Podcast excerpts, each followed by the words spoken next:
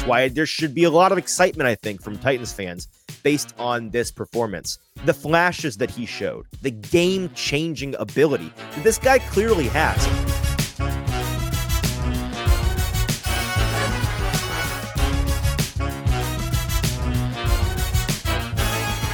Welcome into the Hot Read Podcast. I'm your host, Easton Freeze, Director of Published Content here at BroadwaySportsMedia.com. We're also brought to you by the 440 Podcast Network. You can follow me on social media at Easton Freeze. I am not joined today by producer JT. He is uh, busy this afternoon. It's a it's a weird week. Fridays typically we're not recording, and he had something going on. No big deal. Happy to do a solo show for you today. Uh, appreciate everybody being here live with me. And uh, kind of a weird request here at the top of the show. But as we're live, um, if somebody in the comments wouldn't mind letting me know, making sure you can hear me loud and clear on this microphone, was having some technical difficulties this afternoon. I think I fixed it, but I don't want to talk for the next 45 minutes to an hour and it not record it. So if you can hear me, if you could just go over to Broadway Sports Media on the YouTube channel, Broadway Sports Media, in the comments there, give me the thumbs up, give me an okay, give me something to know. DP, there you go. Appreciate you being here with us live and letting me uh, know that you can hear me loud and clear, which is good news because I have lots and lots of thoughts on this Titans team, on Will Levis, on their loss to the Steelers on Thursday Night Football, on Mike Vrabel and his comments today at the podium, and the future of this franchise, both this season and beyond. I would love to hear your thoughts on those topics today. Very conversational opportunity for us here because I do not have JT with me, because I am flying solo. I am a seasoned veteran who is perfectly capable of ranting. If you know me and you know this show, you know I can sit here and talk to myself for 45 minutes. I'm capable of it. I'm willing to do it. But I'm happy to have a conversation today on whatever we'd like to talk about. And you can be a part of that conversation by going over and joining DP in the comments of the Broadway Sports Media YouTube channel.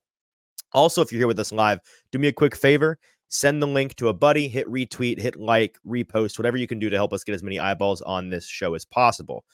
All right, uh, one last housekeeping thing for us. By the way, at the at the YouTube channel, make sure you're subscribed. Help us out there. Hit a subscribe button for us. Hit that bells for notification. All that good stuff. Um, so you get the best Titans content up to date and we get your subscription. It's mutually beneficial. It'll help everybody. Everybody wins. Nobody loses. It's free real estate. Help us out. Uh, our wonderful and amazing sponsor here, Broadway Sports Media's, uh, excuse me, the Hot Read podcast is BoomBozz Craft Pizza and Tap House. We were there last night as we advertised quite a bit. Our Titans watch party went really well. Some folks got some free gear, and we enjoyed watching the Titans, even though they did end up losing the game. We had a good time with good eats and good drinks. Shout out to BoomBozz. We were live there recording every single week on Thursday nights, not just last night. So if you missed it and you'd like to come and hang out and watch some Thursday Night Football with us in the future, go and uh, do that with us in Spring Hill at BoomBozz Craft Pizza and Tap House on any Thursday from now until the Super Bowl. All right, I see Skyler has joined DP in the comments says that he wants the Titans to play Levis and build around him. And that is absolutely what they should do. And it's absolutely what we're going to talk about today. But let's start at the top. The Titans lose to the Steelers 20 to 16 in this one. And the Titans still blow on the road. Some things have not yet changed. And this Titans team cannot buy a decent performance when they are not in the comfort of their own stadium here in Nashville. They are now three and five. Not great, not dead necessarily, but a lot of work left to do. And uh, you know, they their track record this season on the road has been horrible. Good thing they don't have to do that much more, except just the next two games. This is, you know, a three leg away stint that they're on right now. They better figure out how to play on the road, or they really are not going to have anything going for them this season. And I really don't have any analysis on it beyond that. It, it playing on the road is harder for sure, but to be so much worse on the road than at home, pretty bizarre. I don't know if that reflects. I, I have a hard time picking anything concrete to say. Yeah, that reflects poorly on the team's mentality, the team's ability to fight through adversity. Whatever it is, whether it's just coincidence or a reflection of something deeper, I don't know. I don't care, frankly. They've got to figure out how to win on the road, or it's it's really not going to matter what they do the rest of the season. You could argue that what they do the rest of the season in terms of wins and losses already does not matter Pretty Boy Kelly joining in the comments saying the Titans are about to be three and seven without losing a home game somehow. It's important to point out along those lines. Eh, this is not to say that the Titans would be a good team if not for the NFL screwing them over. Absolutely not. The Titans are not a very good team right now, top to bottom. But it is very interesting how this team has, you know, kind of gotten screwed with their schedule in the sense that they've only got three home games in their first 10 outings this season. Part of that is a function of the, Titans having played in London against the Ravens was a home team or home game. So they have technically four of their first 10 are home games, but really they've only playing in Nissan Stadium in Nashville three of their first 10 games. Now, that does mean it evens out on the back half of the schedule.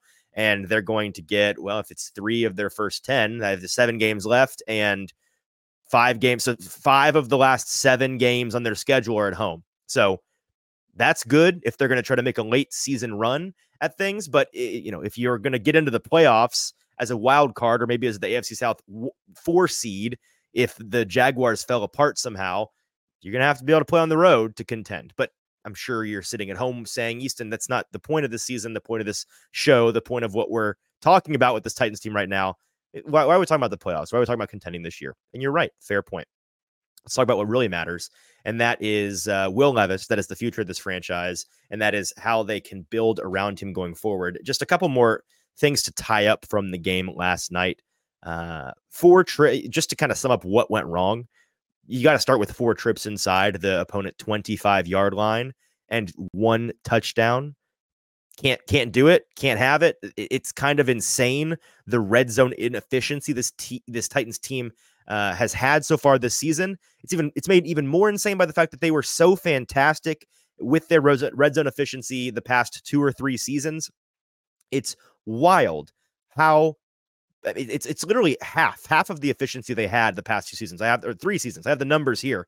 Um, they've scored one touchdown on, four red zone drives uh, uh in this Thursday game. It continues the trend for them where they are now at 35% uh, on red zone drives this season. 35% of the time they get into the opponent's red zone, they have scored a touchdown. Third worst in the NFL this season. And to compare it to what they were doing the past couple of seasons, they were hitting at a 70% clip between 2019 and 2022, which was the best in the NFL. So they have literally swung the opposite direction this red zone regression has been violent for them and they've been well above average. Now they are sitting well below average, almost paying that karm- karmic restitution for all of the the red zone success they've had in the past couple of seasons, but it is truly wild how bad they've been and it's going to be a recipe for losing ball games week in and week out. When you go to the red zone four times, when you outgain your opponent like they did in this one against the Steelers, and you lose, oftentimes it's because you were getting threes and not sevens. And part of that is luck, part of that is execution, part of that is mentality, play calling, aggressiveness on the part of the coaching staff. And there's absolutely some gripes to be had with how they approached the game last night. Very passive, especially in the second half. The, the play calling, and I, I got to give Tim Kelly fair and and uh, you know even coverage here. In the first half, I was really pleased with what he was doing. I thought he was in his bag. thought the play calling was really, really nice. It got really conservative in the second half, especially at the end of the game when things mattered the most. Three run plays um, on that second to last possession for the Titans. They're marching down. They are in the red zone. Three run plays in a row, including on third and four with Tyjae Spears. They pick up no nothing there. They go for it on fourth down. Will Levis tries to force that ball into Treylon Burks down the sideline. Treylon gets hurt. They don't convert. They turn the ball over. Now they got the ball back again after that. Um, and you know, they, things were less ideal than than in that penultimate drive where they had time. They were moving the ball and they get down into that red zone and then go run, run, run. Now I have no issue with running on third and four in a vacuum. I like that that play. I like that call actually because um, it, it is uh, acknowledging that you are in a fourth down territory situation. You have two downs to play with in that situation, and you're going to try to pick up whatever you can to make your fourth down as small as possible. to give yourself the most options on fourth down. Maybe you steal a first down on third and four by running the ball. Maybe you make it fourth and one, you can tush push. You get to fourth and one at the very least, the, the defense has to respect the run or the pass. It gives you more options. It makes it a higher likelihood that you convert. So I like that. But you can't run on third and four when you've just go gone run, run, and your, your young quarterback who's been making plays for you all game. The first chance he has to throw the ball on that series is on fourth and fourth and four it's not it's bad play calling. I'm sure Tim Kelly would like to have that series back. I'm sure that he wouldn't mind having that drive back. Um, I'm sure there are a number of instances in that second half where he is kicking himself because he can do better. We've seen him do better, and it, it just it wasn't very good in the second half. The play calling is not at the top of the list of the reasons why I think they lost this game. However, the defense is the number one thing that I have to point to. Uh, you have no Sean Murphy Bunting and Roger McCreary for a lot of this game. That's brutal. You know, it turns out playing two undrafted free agents uh, at cornerback for a large portion of the game is not a recipe for success, even against a bad passing defense such as or bad passing offense such as uh, as Pittsburgh. And pardon me as I'm trying to pull something up here. Th- they had a, a, successful enough day against this Titans team passing, and in large part that's because they were missing two of their top three cornerbacks. Now, one guy that I have to shout out a little bit, just as I'm getting all of this out on the table, we can discuss further. And I see you got questions and comments in the in the comment section. We'll get to that here in just a second. Kristian Fulton has had three sneaky, quiet, nice games in a row. He has bounced back from his early season disaster class quite nicely. And so he deserves credit. You know, we're going to give him a hard time when he, when he's playing poorly. He deserves to be praised when he's playing well. And he's it's not like he's made you forget about the early season stuff, but he's had three really solid games in a row. He's trending in the right direction. That's good news for him. It's good news for the Titans. Another guy that on the opposite side of the ball deserves mentioning in this game who's been sneaky, had a sneaky good game was Kyle Phillips, led the team in receiving yards, I believe tied for the uh, team lead in receptions in this game. Uh, I've not got it pulled up, but I believe 50, 60 yards, something like that. A couple of really nice grabs downfield, which is not something I had on my Kyle Phillips bingo card. I did predict pregame yesterday on the show. If you caught us caught us uh, doing the pregame show live, that Kyle Phillips would have the most impact underneath in this game. So check on that prediction on my part. I did not have on that prediction card. However, he would be a downfield threat, and that's what he was in this game. So that's good. And he's as my buddy Robert Greenlaw put it on Twitter earlier today, when he's healthy and on the field, he's 7 11. He's always open. He's got that short area burst, that short area quickness that allows him to separate pretty consistently, if not all the time, against especially against guys that are covering him in the slot or, heaven forbid, a linebacker or a, uh, a, a less athletic safety. It's a good recipe for him. And he's the kind of guy that I think the Titans, if he can stay healthy, can really, really utilize down the stretch. And he and Will Levis should develop some chemistry. Um, but yeah, the defense as a whole was really, really poor. I'm not going to say it was the worst defensive performance I've seen from the Titans in a long time, but it certainly was one of them. And I'm struggling to think of another instance where it was really that bad in the past dozen or so Titans games that we've seen. Um, Kenny just kind of paint a picture here with one stat. Kenny Pickett completed two passes of more than seven yards downfield all night long and the Titans defense still somehow allowed the Steelers to score 20 points, which is just terrible, terrible, terrible. The Steelers, by the way, are not a good team. This is not to say that they're the Titans should have won because they're better. Now, both teams are not any good, but it's hilarious the tit- the, the Steelers are five and three. They are the biggest pretending team in the league right now. They are the the winner. I mean, they look a lot like the 2021 Steelers, who started at what 10 and 0, 11 and 0, 12 and 0, the washed Big Ben team that fell apart, and then lost to Baker Mayfield and the Browns in the wild card rounds down the stretch. Eh, they seem like that, but maybe even more fraudulent. They're a lot like the Vikings of last year, where they are one possession game merchants. They are five and three. If you flipped the results of every one possession game that they have played this season, they would be 0 and 8. They are the only team in Super Bowl history, excuse me, in the Super Bowl era history to have a winning record through eight games, despite being outgained in every single game. It's wild. It's crazy. And listen, if if you're like, well, Easton, is your point that they suck at everything on the field besides winning? Kind of, yes. And that's it's fair to say, well, winning's what matters. And if you win, you win. Who cares? Sure, I get that. And Mike Tomlin, credit to him, he's a great coach. This is the kind of wily thing he can do. Get as much juice out of that squeeze as possible.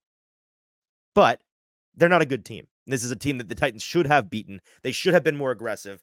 it was there for the taking. They led a lot of the game and they just couldn't get it done in the end. I credit this loss to the defense and the aggressiveness of the coaching and play calling for the most part, but the offense is not without its faults. They have to execute better. The thing on defense, though, that I'm really burying the lead on here that was astonishingly bad was the run defense. I mean, holy cow. Here's how many rushing yards. So just to paint the picture, the Titans defense has given up in each of the past 20 games. Okay. See, you don't have to listen to every number and remember them in particular, but just see if you can pick up on a trend here. Okay. Last 20 games of the Titans, rushing yards allowed by the run defense 65, 43, 77, 65, 56, 108, 67, 60, 74, 70, 87, 19, 69, 61, 78, 72, 193, 138, 140, 166. Anybody want to explain what's going on with this Titans run defense? I mean, the, the vaunted Titans run defense that we've been watching do astonishing things to even the best rushers and offensive lines in the league for the past year plus. The past month, the past four games, 193, 139, 140, 166. Holy cow. This is Najee Harris and Jaylen Warren we're talking about. This is the Steelers' oftentimes non existent run game we're talking about. What's going on? They made him look great. Teair Tart was in there. Jeffrey Simmons was in there. Denico Autry was in there. You had the guys. Yeah, the horses were all there. Nobody was on on the sidelines watching. I I don't know how to explain it. I've not, I've not watched the all 22. I'm sure I'll have more thoughts once I have. It's not out yet.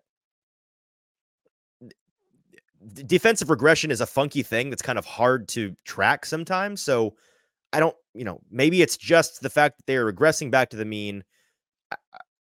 You, I think the number one thing I would point to, just anecdotally and having watched the, the broadcast copy and watched the tape of the past couple games where they've had really poor tackling on run defense, the linebackers are a big part of this.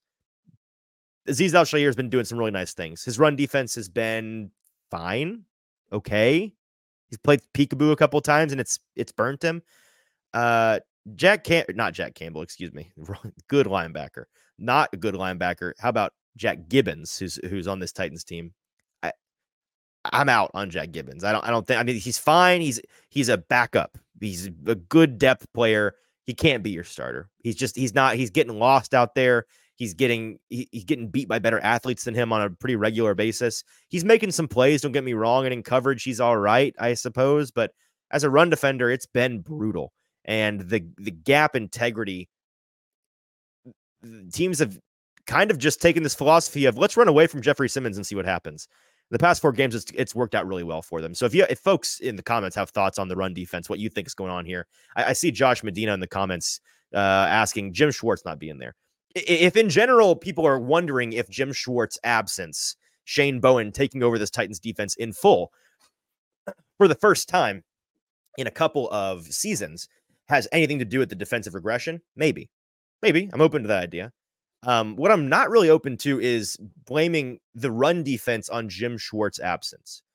Maybe I'm maybe somebody much smarter than me and who's in in a front office somewhere or on a coaching staff somewhere would tell me I'm misinformed or ill-informed on this. But from what I understand, run defense is, is about discipline with your gaps and physical tackling and just you got it's kind of a it's a skill thing, right? Like scheming up run defense is just gap integrity as far as I'm aware. And and having burst and and hitting the hole and being aggressive and and not getting burnt too far upfield, but getting upfield in a hurry and like it's just do you have the guys or do you not? It's a personnel thing, is what I'm ultimately trying to say here. The guys are out there. Shane Bowen's he can't do the tackling for them. He can't have gap integrity for them. He he can't force them not to play peekaboo at times, like Mike Vrabel has been talking about. Like, I think that's the most frustrating thing about this team. I would guess it's probably the most frustrating thing to those coaches in the coaching uh, meetings today and this week. Mike Vrabel talked a long time about it on uh, on this afternoon's press conference. At this afternoon's press conference, I think it's pretty clearly irking him. Um, And so, yeah, it, it's it's tough. I, I can't I cannot get myself to the point of saying Jim Schwartz is the reason the run defense is bad. If that makes sense, I just don't I don't see that. I don't think you can blame one assistant leaving, uh, you know, for the run defense suddenly falling apart. It doesn't really track to me. Um, Josh, also just to address some more comments here. Steelers defense was the best unit on the field last night. They are and were the better team uh, last night. Well, I mean, the better team won that game. Yeah, just in general, they played better. Um, it, better's a relative term. It was kind of two crappy teams, and the le- slightly less crappy team won last night. Um, I, will say this: we talked pre-game about how this defense is not necessarily good, but it's opportunistic. What were they last night? They were opportunistic. They they did a good job of capitalizing in big spots, and so they won the game. Good, good for them. The Titans have really only themselves to blame for that performance. I still feel like they had it; it was there for the taking, and they they got soft at the end. They played not to lose, and when you play not to lose, oftentimes you lose. You got to play to win the game. Uh, some other comments here. DP saying, I know this take reeks, but I honestly don't care how many games we win. I think we hit on a QB and could potentially have a Bengals esque ascendance if we have a home run offseason. That's my focus. Absolutely. And that's what we're about to talk about. About to have a lot of thoughts on Will Levis here. Um, Skylar saying kind of quietly the Titans front seven outside of Simmons needs replacing in the offseason. Um, if you're basing it off of this one game, sure. I think Arden Key's having more of an impact than we give him credit for. We talked about it on the pregame show yesterday. There's some numbers that indicate they do a much better job with him on the field than without him, and he's been a plus player for them. Teair Tart's also had some plus plays, and Denico Autry's mostly had good games this year. Everything just, uh, if your point is that Simmons is the only guy that's consistently playing well, I would agree he is consistently playing well. The other guys have flashes. They just got to put it together and stack some games. You know what I mean? They they can't put them together week after week, and that's the issue here. Uh, one more, Ryan Fick asking, where is Thomas Odukoya? They should have started him three his three week window weeks ago. Wesco is not the blocker king we were promised. I don't have a strong take on that. Like I, I'm a, I, if you followed me in in August and, and my thoughts on this team in training camp, I was a huge Thomas Odukoya fan. I think he's a player worth having on the active roster. But I, I don't really have a huge problem with Wesco and Wiley and Chig right now to the point that I think they need to bring him up if they did, would I understand it? Absolutely, I would, and I'd love to see him get a chance. But he's still an unknown at this point. The other guys, I think that they're getting too much um, hate for their their blocking efforts. I think that they're having to help a really dreadful offensive line, um, which we're going to get into a lot here in a second. Um, Josh responding, absolutely, Levis is a gamer and we could be looking at a top 10 pick and $100 million in the offseason to use. We are about to see what Carthon can do. Absolutely. So let's talk about Will Levis in this game. And if you're joining me live, head on over to Broadway Sports Media's YouTube page to be a part of the conversation today. Just me, no JT. Happy to talk about whatever you'd like. You just got to send your thoughts, comments, queries, questions over in the Broadway Sports Media live stream of this show. The comment section of that live stream is where you can participate. Okay. Um, he looked really good again, Will Levis. I was impressed. Far from great, but the flashes were all there. Very good, good stuff. I, I was pleased with it. It was kind of what I was expecting to see from him. And I was afraid he'd have a, a real letdown game. If you just look at the stats, I believe he was what 20, 22 of 39, something along those lines for completions. Um, and 260 some odd yards. I'm pulling these right off the top of my head, so excuse me if they're slightly wrong. Uh, zero touchdowns, one interception. So on paper, not great, but certainly far from a disaster class for him. That interception at the end, like I feel like this is deja vu from his first preseason outing where he throws a pick at the end trying to win the game on a desperation throw. It means nothing. Was it a great throw? No. Was it a, a poor read? Probably, but it's a desperation situation. You, you, it's a it's a must pass situation. The defense is playing soft, trying to prevent a touchdown because they know you need to get seven and not three. I, that's a wash. That's a wash. The, the, what he had done up until that point in that game absolutely had earned him the right to be respected for that performance and, as we're going to get into, be the starter for this team going forward. Um, some mistakes were made, like the the choice to go to tri- my my biggest pet peeve, where my biggest critique of him last night, I suppose, was that decision to go to Treylon down the sideline. His his proclivity and ability to push the ball downfield, it's very much a blessing and a curse. It's got it's a little bit of Josh Allen, the way that he had to, the golden retriever quality of his play had to be reined in over the years where he wants to push the ball downfield he wants to be aggressive he wants to try to make the shot plays and the splash plays every down. Sometimes you just got to take what you're given underneath and that takes discipline that takes under oh, you know reps to understand the situation that you're in so not a huge issue with that in general in key moments, you got to know better than on fourth and four to try to push the ball down the sideline to Treylon Burks. I think, and I've got to go back and watch. I want to see his body language and, and look at his reads from the tape. But it didn't look to me like he looked anywhere but Treylon on that play. He had Kyle Phillips, and if you if you want to see how open he was, you can find it on my social media. I think uh, our buddy Teron Davenport had it on his, and I retweeted it uh, on, on X. But he had Kyle Phillips on an in breaking route in the slot on the opposite side of the field. He didn't look at him. I, I think he just identified Treylon pre snap, is my guess. Liked the one on one matchup he had, wanted to give his guy a chance to go get the ball in a vacuum. Sure, fine. I like the decision. I like the aggressiveness. The throw was good enough to be competitive and gave Treylon a chance to catch it. Good execution, good everything. The decision in the situation is no bueno. It's not good. You can't you can't do that. You got to take what you're given. It's fourth down. You've got plenty of time to score. About 4 minutes left on the clock and you've got a bunch of timeouts left to use. Take the dump off, get some more yards, get a fresh set of downs, and, and, then try for the end zone. And, and, he just got too aggressive there. So that's a situation um, you, you, got to be better in. And then the Spears throw, where he overthrows that that loomed large, where they ended up getting three. I believe it was right before the half.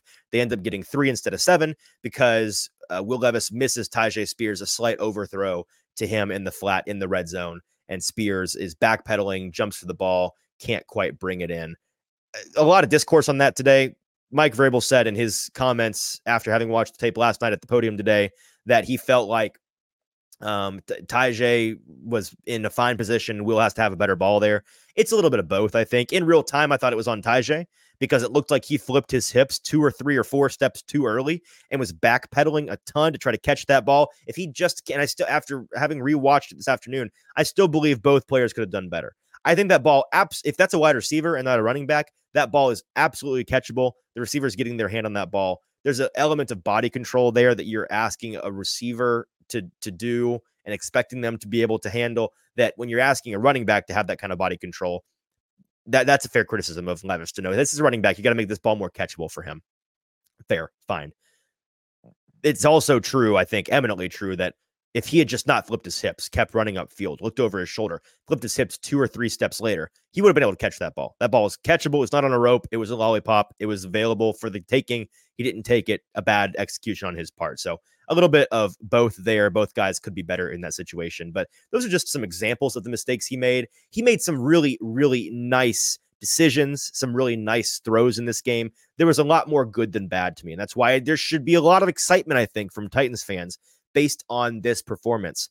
The flashes that he showed, the game changing ability that this guy clearly has. Like we talk all the time about how quarterbacks in this league are, are either trackers or trailers right? You're either a, quarterback that is pulling your team along, you're the one doing the heavy lifting. You can be uh, a, a player that your team wins because of and not wins with. And then you can be a trailer quarterback, somebody that your team absolutely can win with, will win with, but you got to have a tractor of a team to pull them along. They're not the ones doing the heavy lifting. They're not the ones driving the ship. That's very much like a Ryan Tannehill, a Kirk Cousins, a Derek Carr, trailer quarterbacks.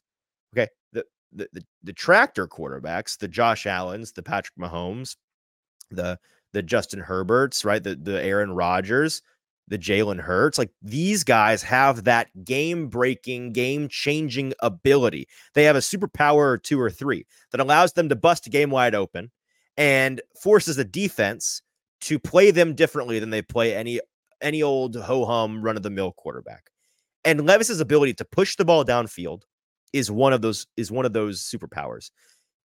The to, to, kind of rein in on that and, and really narrow down what I think is truly his superpower for this Titans team right now. And I was talking to my dad about this today over lunch. We we ran and grabbed some lunch, and I was asking him from his perspective, just you know, a casual fan, what eh, that's not fair. Sorry, dad. More of a diehard fan, but a fan, right? I asked him what he felt like was the most impressive thing about Levis in these past two games over what we've seen from Tannehill.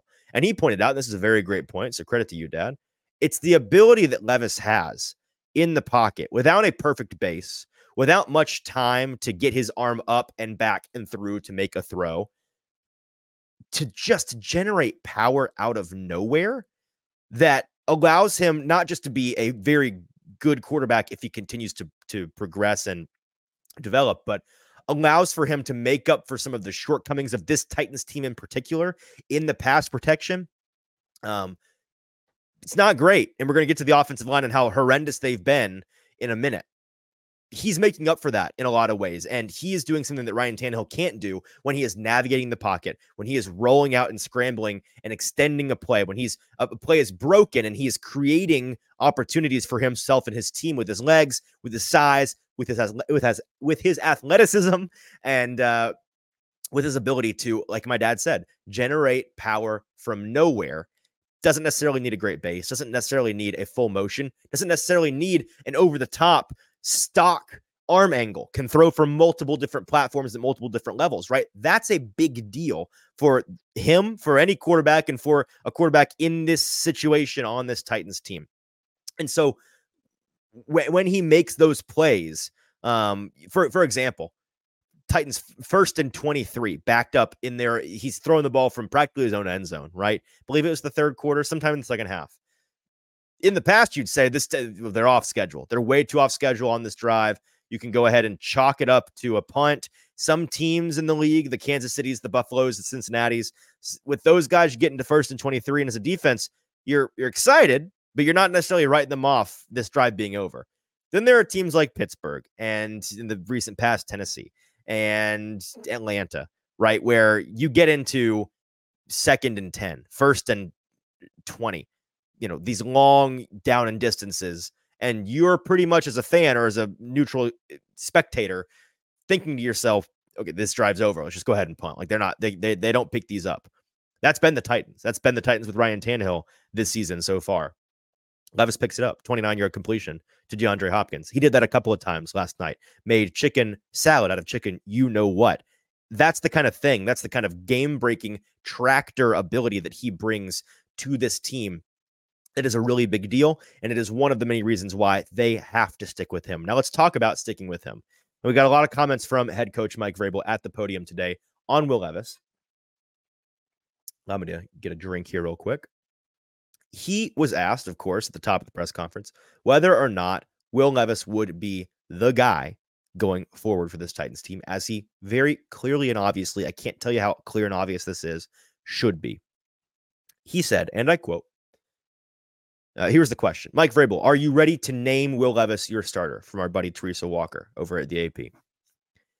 Teresa asks, Are you ready to name him the starter? Vrabel a- uh, responds, No, I'm not ready to yet. Now, that yet is, is oh, yet. He said, Yes, do it's doing some work. And frankly, that's a better response from Vrabel, a more optimistic response, promising response from Vrabel than I expected him to give.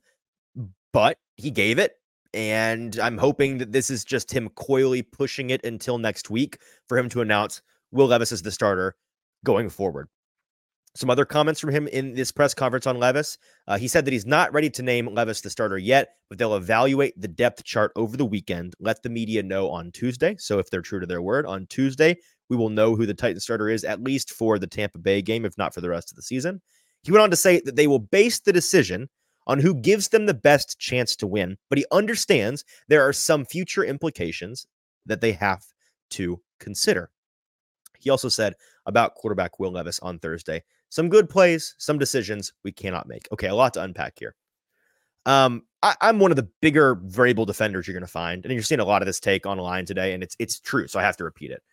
Vrabel is a very good coach. I've been a very big fan of what he's done. I think that he's a, a coach that should not be on the hot seat right now. He's a one of the better coaches in the league, and I, I have faith in him to to operate in general, do his job at a high level. That being said, if if he goes back to Ryan Tannehill, if he forces Ryan Tannehill back on us, there's there's nothing I can do about that. Like there's going to be a lot of calls for his job from a lot of folks that are pissed off at that decision if he makes it, and there's really nothing I'm going to be able to say to push back on that. I'm not saying that he should be fired. I'm not, I'm not saying that, but I am saying if if you were to hear that he's putting Tannehill back out there over a healthy Will Levis and going with the guy that he claims is going to be the the best, give the Titans the best chance at winning now, there's going to be folks say that that's a fireable offense. And I, I'm not going to be able to disagree with that. I'm not saying he's going to. I, I still have faith that he's not going to, but we, we had a social clip about this from our Monday show last week or earlier this week at how this conversation was coming. I figured by the end of this week we'd be having it, and here we are having it. You could argue it's a fireable offense, and uh, I wouldn't stop you there. That's all. That's all I'm going to say about that. If he does it, I, I don't want to get into. I don't. I don't. I don't have any words. You know what I mean? Like I don't know what to say. It would be so unbelievably crazy and stupid and narrow-minded and and short-sighted that I won't really even know how to get into it, and I, I'm going to refuse to to get ahead of myself and be angry about it now. Let's let's wait, give him the benefit of the doubt, see if he makes the right decision come next week. But he said there at the end, quote, some decisions we cannot make. Will Levis made he made some good plays, but he made some decisions we cannot make. If that's just a statement of fact and is a review of Levis's performance last night, totally fine. No issue with that. Sure. He had some nice plays. He made some decisions you can't make. That's a rookie quarterback for you. That's a guy in a second ever start on the road on a short week. That's a, sure, absolutely.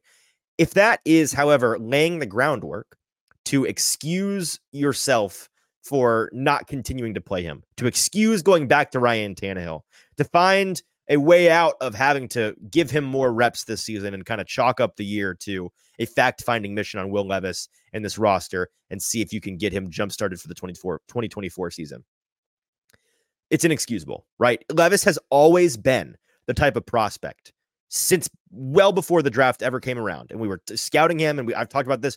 Greg Cosell eh, mentioned this in the pre-draft process, and it's it's rang true to me ever since. It's absolutely the case that Will Levis is exactly the kind of quarterback prospect that needs to be given the opportunities to learn by making mistakes. He's not a guy that came in and was a highly rated prospect because of his polish coming out of of college. It wasn't because he's incredibly accurate or he's incredibly sharp mentally. And this guy, he's he's but he's well ahead of the average quarterback coming out of college at game comprehension. This guy's going to be a plug and play starter for you day one because he's already at a, a level closer to his ceiling than most are, and so he's he's got that NFL pedigree. It was it was the, the five tool aspect of his physical traits of his athletic ability of the flashes that you saw and that diamond in the rough that you could see in him as a prospect that just needed to be cut down into a beautiful, glorious form, needed to be refined, needed to be polished. That's the kind of prospect he is. And that kind of prospect, like Josh Allen, is a very popular, common example, recent example, is the kind of guy that you need to give many, many games to make those mistakes, to learn on the job, to experience a bit of a trial by fire that's also just the nature of playing rookie quarterback in the NFL. That's an obvious thing to say, but it's it bodes it's worth saying. It's worth it's worth mentioning because this cannot, cannot, cannot be the reason why you don't play him now. The mistakes are the function of the process, not a flaw. They're a function, not a flaw. You gotta let him make them. You gotta give him reps to do that. You gotta start him the rest of the year. Inexcusable not to. If he's healthy, he has to play. Okay. Um, before I get to the offensive line and then we get out of here, some comments from you all in the uh, comment section over on Broadway Sports Media's YouTube channel, Broadway Sports Media on YouTube. Join the conversation there. Give us a subscription, subscribe for free, and find this live stream to be a part of the combo. Skylar Hyde saying, To me, the answer to both questions is Levis is best for your future and gives you the best chance to win. And this is a fair point, Skylar, because you could argue this Titans team still has a chance at the playoffs. They could sneak in as a wild card. They could, if the Jaguars fell apart, win the AFC South. Not out of the realm of possibility. They're they're three and five. If you win out, you're you're eleven and five. Like it's it's not out of the realm of possibility. It's harder now because you lost this game, but not impossible. You've got some winnable games coming up. You could argue, okay, we got to go with the guy that can give you the best chance to win. I'm not saying Ryan Tannehill isn't better in many elements of the game right now than Will Levis, but uniquely situated for this team, he is not. And Will Levis is, I would argue, again, his ability to navigate the pocket, to extend plays. Ryan Tannehill has been truly one of, if not the worst quarterback in the league this season doing that. And on this team, that's a really, really, really, really valuable skill. It's a very vital skill. It's a necessary skill in order for this offense really to operate with any kind of explosiveness, any kind of consistency. We saw Ryan Tannehill and the offense whenever things got off schedule. The inability for him to, to, to make something out of nothing just didn't really exist. He's, gotten to that point where he's he's just he's lost it, right? I, I don't know how else to say it. Like he, he's starting to decline, and you can see a massive difference. Now, he looked a lot like Levis does now when he came into the Titans in 2019, 2020. Like those were the flashes we saw from him that made us excited. The quick release, the decisiveness, the aggressiveness, the ability to throw the ball downfield, the sneaky athleticism. That was the MO of Ryan Tannehill. He's kind of lost that with age. Naturally so, not his fault. Will Levis, young, spry, has the ability to do all those things. So that's that's why you got to go with him. And you could absolutely argue, Skylar, that Will Levis gives you just as good a chance to win now as Ryan Tannehill does. And of course, long term for this franchise, Will Levis is the clear and obvious choice to invest your time and energy into. Okay. Some offensive line thoughts, and then we get out of here, right? Will Levis was pressured on 52.3% of his dropbacks last night per PFF charting. The league average for for reference, Titans last night 52.3% of dropbacks there was pressure. League average this year is about 35%. Some of the worst offenders Andre Dillard, shockingly, allowed one sack and seven total pressures. Peter Skoronski, zero sacks, five pressures. Not his best game at all. Aaron Brewer, zero sacks, four pressures. A fine game from him. The only guy on the offensive line that stayed in the entire time, by the way, stayed healthy the entire time. NPF, one sack, three pressures, which sounds not that bad, but it was on 10 pass block snaps. So on 10 potential opportunities to fail, he failed on four of them. Assuming the sack and the pre- maybe three of them. One sack, three pressures on 10 total pass block snaps. No good. Can't do it. Dillon Radunz, zero sacks, three pressures, and he played, uh, I think, north of 20 pass block snaps. So uh, maybe the best performance across the board for him in that game. Um, let's run through real quick the permutations, and I, I, might have this wrong, but I did some digging back from tweets from those uh, of us in the media pool that were at the game last night and tried to piece together the timeline of what this offensive line looked like in this game. Okay, a big part of the loss here was the revolving door at the offensive line and the fact that you had two of your best three corners out for a lot of the game. Um, the injuries really started to pile up for the Titans, and having this mini bye after this game is a, I think, a very needed thing for them. But here's what the offensive line looked like for the entirety of the game, start to finish. You had one, two, three, four, five, six, seven different versions of the offensive line as the game went on. Started out with from left to right, Dillard, Skoronski, Brewer, Brunskill, NPF, right? Then Dillard, Skoronski, Brewer, Brunskill, Radunz, who came in for an injured NPF. Then Dillard, Skoronski, Brewer, Radunz kicked inside for an injured uh, uh, uh, Brunskill, and NPF comes back in at that right tackle.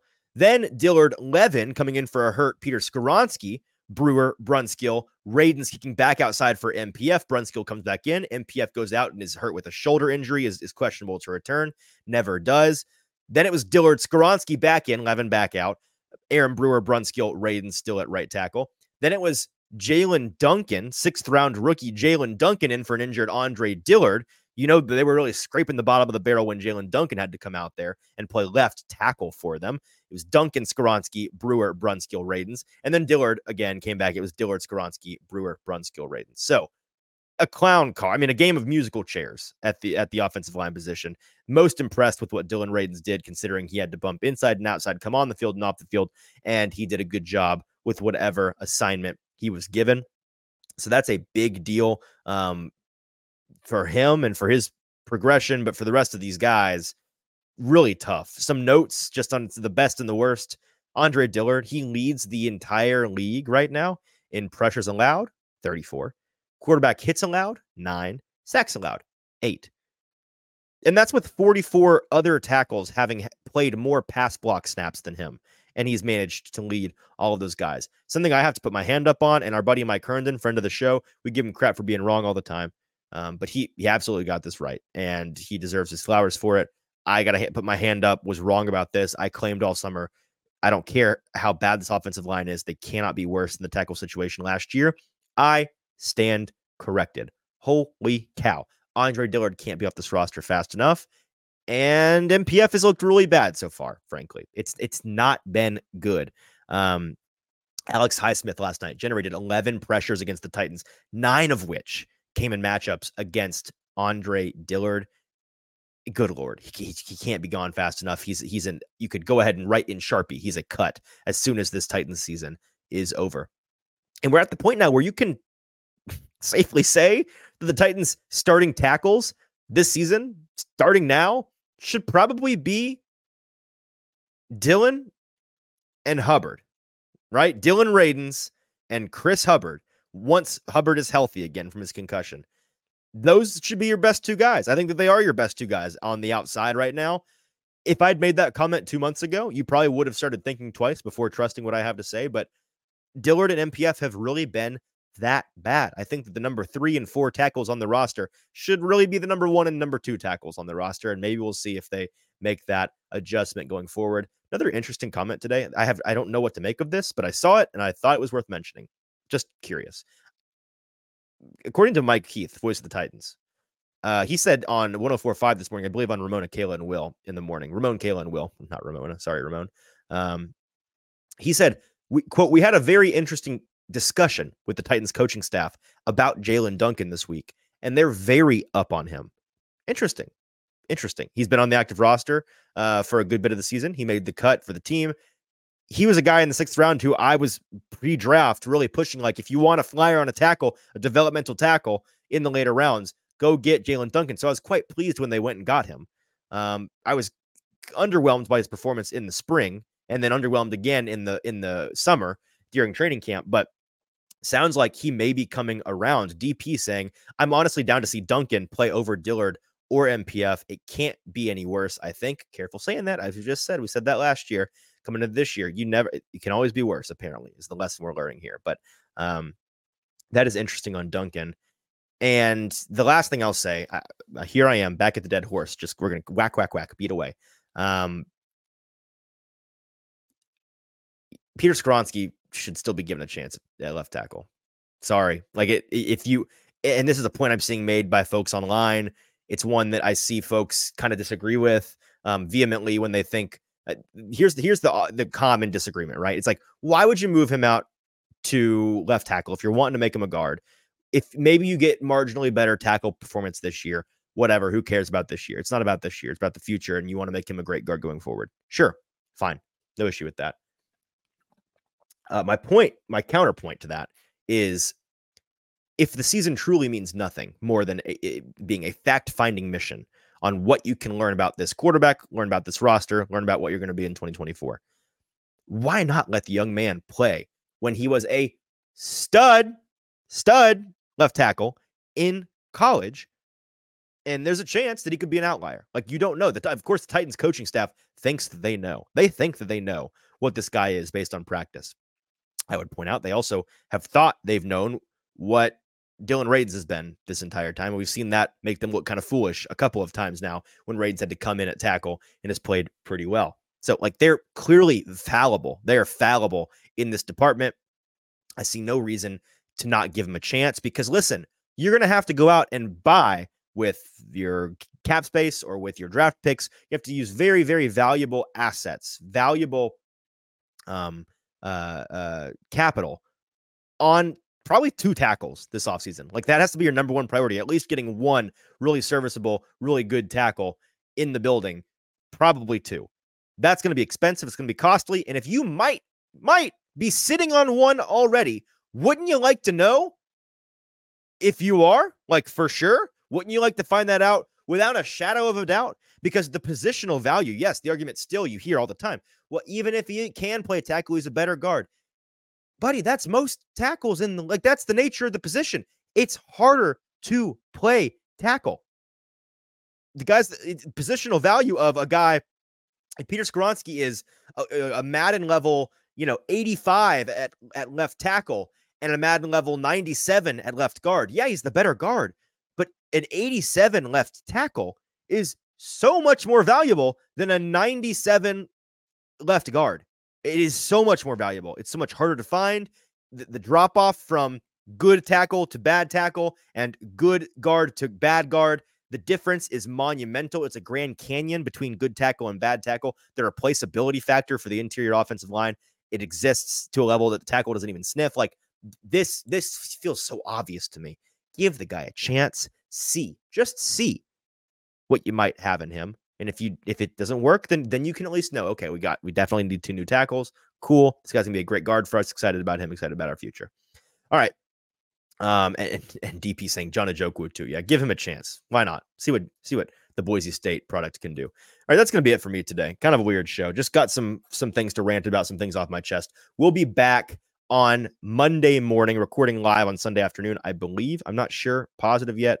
I know got some kind of mini bye travel plans. JT's got some business to attend to. So we'll be back at some point on Monday, whether it's live on Monday or posted Monday after a Sunday recording, whatever it is. Make sure to check out the show wherever you get your podcasts, wherever you get your YouTube videos at Broadway Sports Media on YouTube. Check us out there. Check us out on Twitter. Follow us at Hot Read Pod on Twitter, TikTok, Instagram. Follow me at Easton Freeze on social media give us the likes, give us the subscriptions, all those free things you can do for us to help out the show would be greatly appreciated. Thanks for tuning in with us live. Have a great weekend. Enjoy your Sunday of NFL watching without the Titans stress. And we will talk to you here on the Hot Read podcast again next week.